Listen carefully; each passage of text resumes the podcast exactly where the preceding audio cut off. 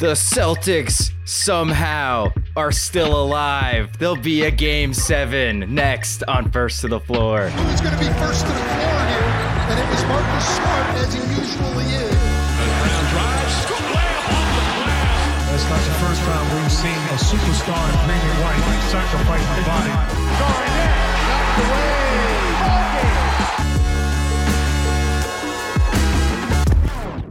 Wayne Spooney here. I'm here with my guy, Hot Take Jake, the man with the mistress, even though I've heard they're a bit on the outs. And we're going to break down what was a bizarre, at times eerie game six in Philadelphia as the Celtics win ninety-five eighty-six. Jake, I, how how you doing? What's your main know. takeaway? How do we even break down a game like this? Yeah, look. Analysis, probably not going to be the word to describe what's going to happen in the class. next tw- twenty minutes. Like, back from the dead. And what's crazy is the game was, like, not ever over somehow. Like, somehow, the like it felt like we, we, we were before talking before we came on, and we were, like, we had bargained with the Grim Reaper at this point. We were like, just wash over me. I'm ready. Take me towards the light. But then our guy, yeah, he, I don't know what happened to him in the first half, and the first half of the fourth quarter, or I don't even know. I don't even know when it when it happened. It was, there was literally like three and a half minutes left when he hit that first three. Wow, wow! That's why it's a forty-eight minute game. Yeah, that's dude. Wh- uh, may, maybe four minutes left. Like there yeah. was not a lot of time left. Keith Smith tweeted out, and I thought he kind of captured how it felt perfectly. He's like, "The Celtics are down ten. The game is tied." But somehow they're down ten. And it was like, it did. It felt like when they got that clear path foul um, to make it, I think, eighty-three eighty-one. That was it. I honestly was like, that's the backbreaker. They made another mistake. They're never going to recover from that. And then they just did. But like, let, let's talk a little bit more about Tatum's performance. Like he went five for twenty-one. But other than that, nine boards, six assists, two steals, two blocks, too many turnovers. He had four and only one personal foul, despite playing some pretty incredibly physical defense. So um, is this the strangest game you've ever seen a superstar play? I'm going to say Daniel Portillo in the chat here, like has a single player ever single-handedly ruined Perfect. their legacy and saved his legacy in like a single game? I don't know. Like it reminded me of the Pats Atlanta Falcons comeback, but this is what's crazy about this game. Perfect tweet by Keith Smith. We were never down, like yeah. at all. Um, Tatum, I thought he, yeah, the process was mostly good except for like the drives. I thought the third quarter was when it got really bad. He was when, bad in the third yeah, quarter. Yeah, the first half was sim- similar to the first half of game four in that like the process was pretty good, and then he came out and dominated the second half. But the third quarter, he was it was the turnovers, it was the driving into traffic, it was the the foul baiting, throwing his hands up. Like in in every way, he just looked like he was seeing ghosts. Like the confidence, and this is like this is why they're superstars, right? Yeah. Like to have the confidence to have the game that he had, to not be worrying about like what the conversation's gonna be about for the next three five months, to be eviscerated by every talk show, every podcast, everywhere he goes, he's going to like be getting side eyes. For that to not infiltrate his mind and come back in the last four minutes and literally take over the game and shut the door to the point where it wasn't, we didn't even have to deal with the the stress of of clutch time, really. It was no. just over. And, it, yeah. and, and, you're, and you're sitting there being like, is this actually over? How is this possible? Like, I, what is I, happening? It was so confusing because it felt like this tight game where it was like back and forth. You know, it was points were hard to get. Both teams' defense was incredible. Yeah. I mean, this was a high level defensive performance for both teams. And then all of a sudden, Philly's like walking around and gave up. Like, I, I honestly like the from three minutes to like a minute and a half in the game, I don't even really remember what happened other than Tatum threes go in yeah. and that's it. And it's like, I don't ha- remember how we got stops, uh, but we did. Well, well, so yeah, like, okay, we, we'll get to the Della Biggs thing, but Harden, right? So Tatum ends up five for twenty-one. Harden was four for sixteen, zero for six from three, five turnovers, team low minus ten. And in and in crunch time, he was, yeah, Landon, I'm, I've I've transported to another state in my parents' house, added to the list of places Jake has recorded a podcast from. Um, but Harden, he kind of went to game two, game three, brain explosion Harden. And I think that's yeah. going to be part of the story. One of the, these games don't happen. It, it's a classic takes two to tango situation. Like, the Celtics obviously got it together, got stops, made shots, but the Sixers just, like, I can't wait to watch the Rights to Ricky Sanchez podcast, but I can imagine their perspective is going to be like, how do well, you have to win this game? You cannot yeah. lose a game where Tatum looks like he's going to have to, like, move to the N B L. Retire, yeah. yeah that, like, that's it. Like, I'm, we're watching this game being like, are we sure we want to pay these guys five hundred million dollars? They can't, like, th- pass the ball to each other from three feet apart. Like, and they're taking their clear path foul. But but the defense from Tatum all game, like transition block on Harris, the rebounding. Um, but he like even he, he wasn't that clean on defense at times as well for Tatum. He didn't look super locked in early, but he the confidence of this guy, man, game six. And look, I don't want to take all the credit for this win, but I flew specifically to Sydney to recreate the environment of game six in Milwaukee. My dad, one of my best friends. And let's be honest, we did not think that the magic was working through three and a half quarters. But patience. Sometimes the Lord works in mysterious ways. And yeah. thankfully he turned up just in time. Dude, uh, yeah, I that it, I just still like truly am at a loss for words in a lot of ways. Um, but Tatum's the story, but right. mostly for bad.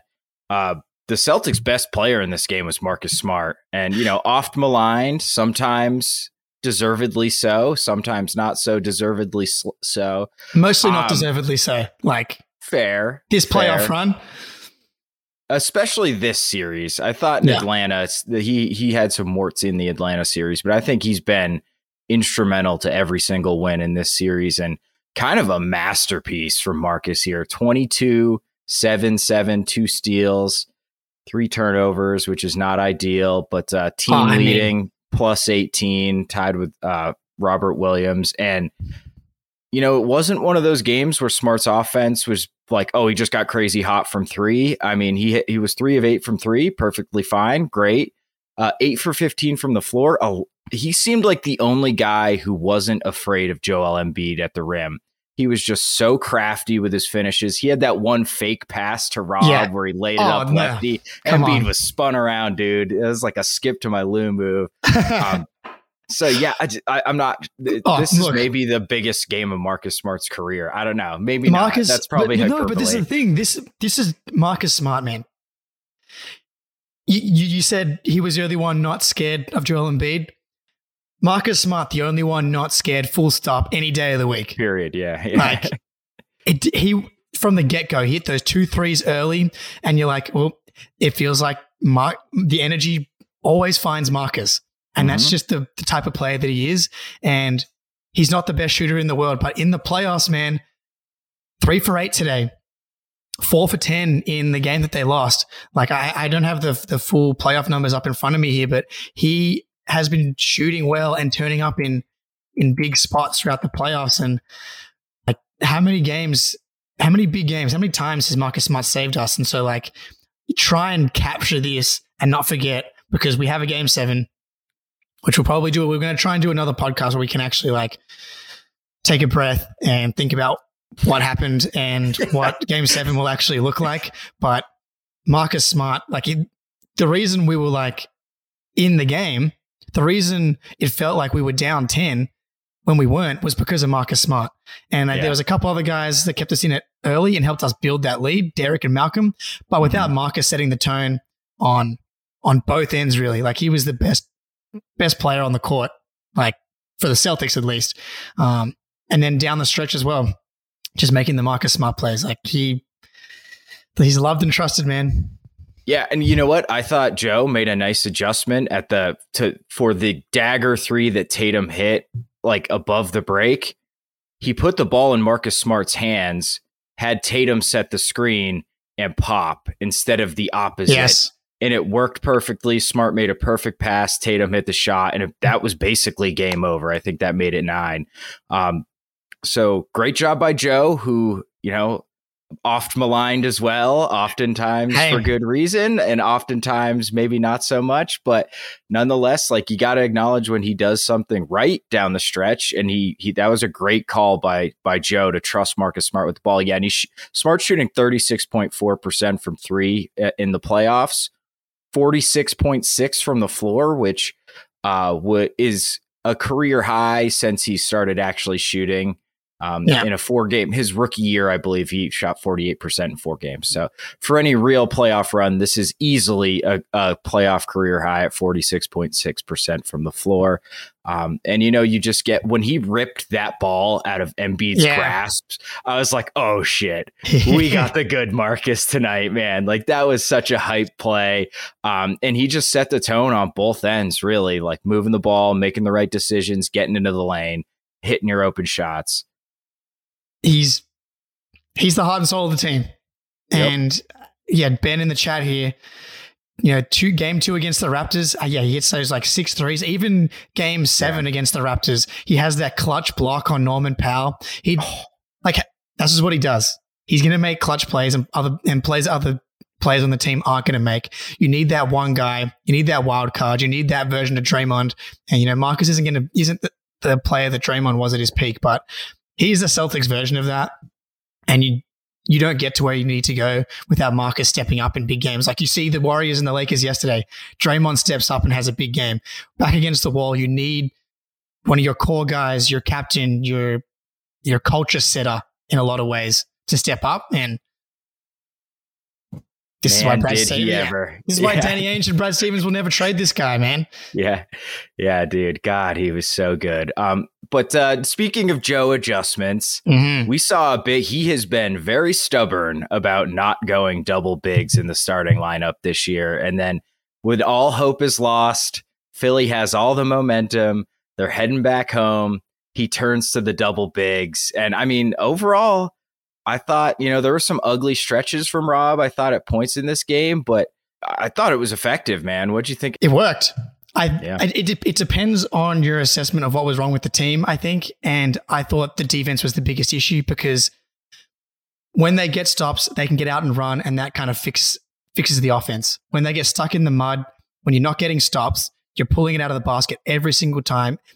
There are very few teams, even if you come into a game and say, we're going to run, we're going to run, even if they score, we're going to pull it out of the basket and go.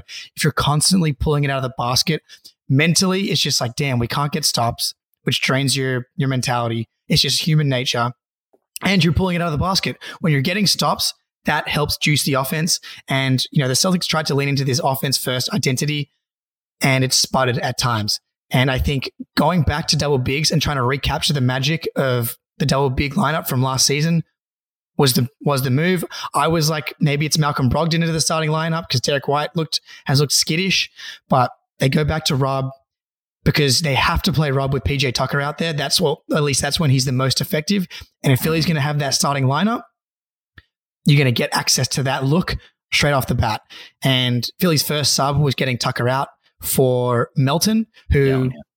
looked very different today. I think, I mean, Melton was just awful from three, like major, major brick. Um, Rob, I thought on defense was excellent. I, he's just jumpy. I'm hoping that like going into next game, he he keeps he bit on how many pump fakes today. Um, and for whatever reason, his hands don't work. Like Rob has some, typically some of the hot, softest hands, but why can he not yeah. catch a dump off pass? How many easy buckets is he leaving on the table right now? Defensively, I thought it worked. Offensively, I thought it, it was fine. He just needs to catch the ball. Like that play where, I don't forget who drove, but maybe it was Marcus. They dump it off to, to Rob and he fumbles it and he tries to go up. Embiid blocks it off his, off his head and they call it off Rob and then they challenge it. That was right in the midst of, you know, bargaining with the Grim Reaper. And that was like maybe one of the nails in the coffin, but I thought it worked. It's just, yeah, everybody had butterfingers out there. Derek was dropping. Everybody besides Marcus felt like had butterfingers. Malcolm was getting stripped in transition. But Rob on defense, he was making them making them think. He he, he wasn't perfect though. Like there no, was some definitely like, not. like like obviously you're going to play off P J Tucker, but there was some like slow closeouts. Like I get playing off him, but once the ball goes to Tucker, you, you should close out hard because you want him to put the ball on the ground, right? He even made a layup today, but it even looked terrible. Yeah, so yeah, Matang six six in the chat here. eighteen turnovers. How did we win this game? Like, I don't know. It, which I think is a good thing, right? There was yeah. a lot. There's a lot to clean up. Tatum had the worst game he's had maybe ever for three and a half quarters, and they was they were right in it for a few reasons we've already touched on. But I think you stick with this lineup and you force Philly to make an adjustment. Like, do you put do they go to Melton in the starting lineup? Um, that we'll see because I think that gives that gives Tatum. Because they late as well to get him going, you know, the old adage, get to the free throw line, see something go through, right? They put Tatum in the post and Melton was like the go-to guy for that, yep. Got himself to the free throw line. And if that's their adjustment to bring in Melton for Tucker, so it makes the Rob lineup less effective, then like that's definitely a pressure point for Tatum that he that he feels really comfortable with. And maybe we, if we see our first good first quarter Tatum in what feels like my whole life at this point. Um But yeah, what did you think of the double line, double big lineup? Yeah, I uh, so on the Melton switch, if we're in that double big lineup and they go Melton, we are so much bigger than them, right? Like they were kind of beating us on the glass with Tobias at the three, P J at the four, and Embiid. Like that's a huge front court. Um, and, you know, we saw at times the last couple games where we just could not get a defensive rebound. And then if you swap out P J, who is inexplicably a pretty solid offensive rebounder. He's tenacious. Best in the world. Best in the world. Yeah, I swear to God. He's a really good offensive rebounder, especially for his height. Um, for Melton, and then we have Rob, Al, Tatum as our front line against, you know, Embiid, uh, Harris, and Melton. Like that is a massive size difference, and I, I think it can work. But we're gonna dare Melton to shoot a ton of threes mm-hmm. too. Like he's a He's a very solid, accurate three-point shooter, but he's like P J in that he doesn't want to take twelve threes in a game. You know, he wants to take like four and five and go two for five. That's that's his game. See ya, Celtics fan. Appreciate you, Don. Um, th- yeah, thanks for stopping by, man. Uh, so, I-, I mean, it defensively, it worked phenomenally. I, I, I like you held these Sixers to eighty points when, you know, they've had a, a good to great offense. Um, for most of this series. That's huge. They did miss some makeable threes, but it's about time. Feels yeah. like they've been yeah. shooting over forty percent the whole damn series. Like at some point that had to turn. So the defense was uh, much better. Like yeah. they've been shooting well in part because a lot of the games they've been, they've been wide open. Like game one, Melton yeah. and Harris were just catch and shoot. So comfortable, wide open. Um, you, you, when you were talking, you made me think of like, you know, they were missing shots and like, what's the key? Like, how do we get a win? Like, what's the key to getting a win? We have three wins and three losses. And the, the biggest difference in the three games that we've won versus the ones that we've lost has been Harden. Again, yeah. four for thirteen today. Look at his splits in wins versus losses.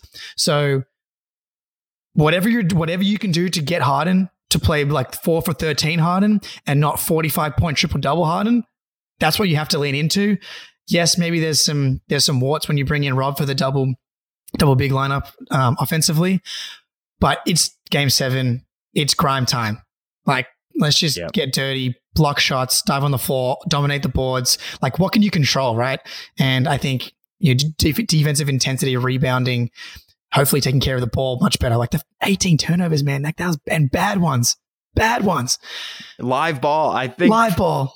Keith Smith tweeted fourteen of them were live ball, which is like. I, I just don't know how you win a game when you turn out, you have fourteen live ball turnovers. That's free points. So like, imagine how good the half court defense was if we had fourteen live ball turnovers. Like you that's have to absurd. be, you have to be sick if you're Philly right now. I and and and think about how I don't know how you felt for the past forty-eight hours, but like you, ever, I felt awful.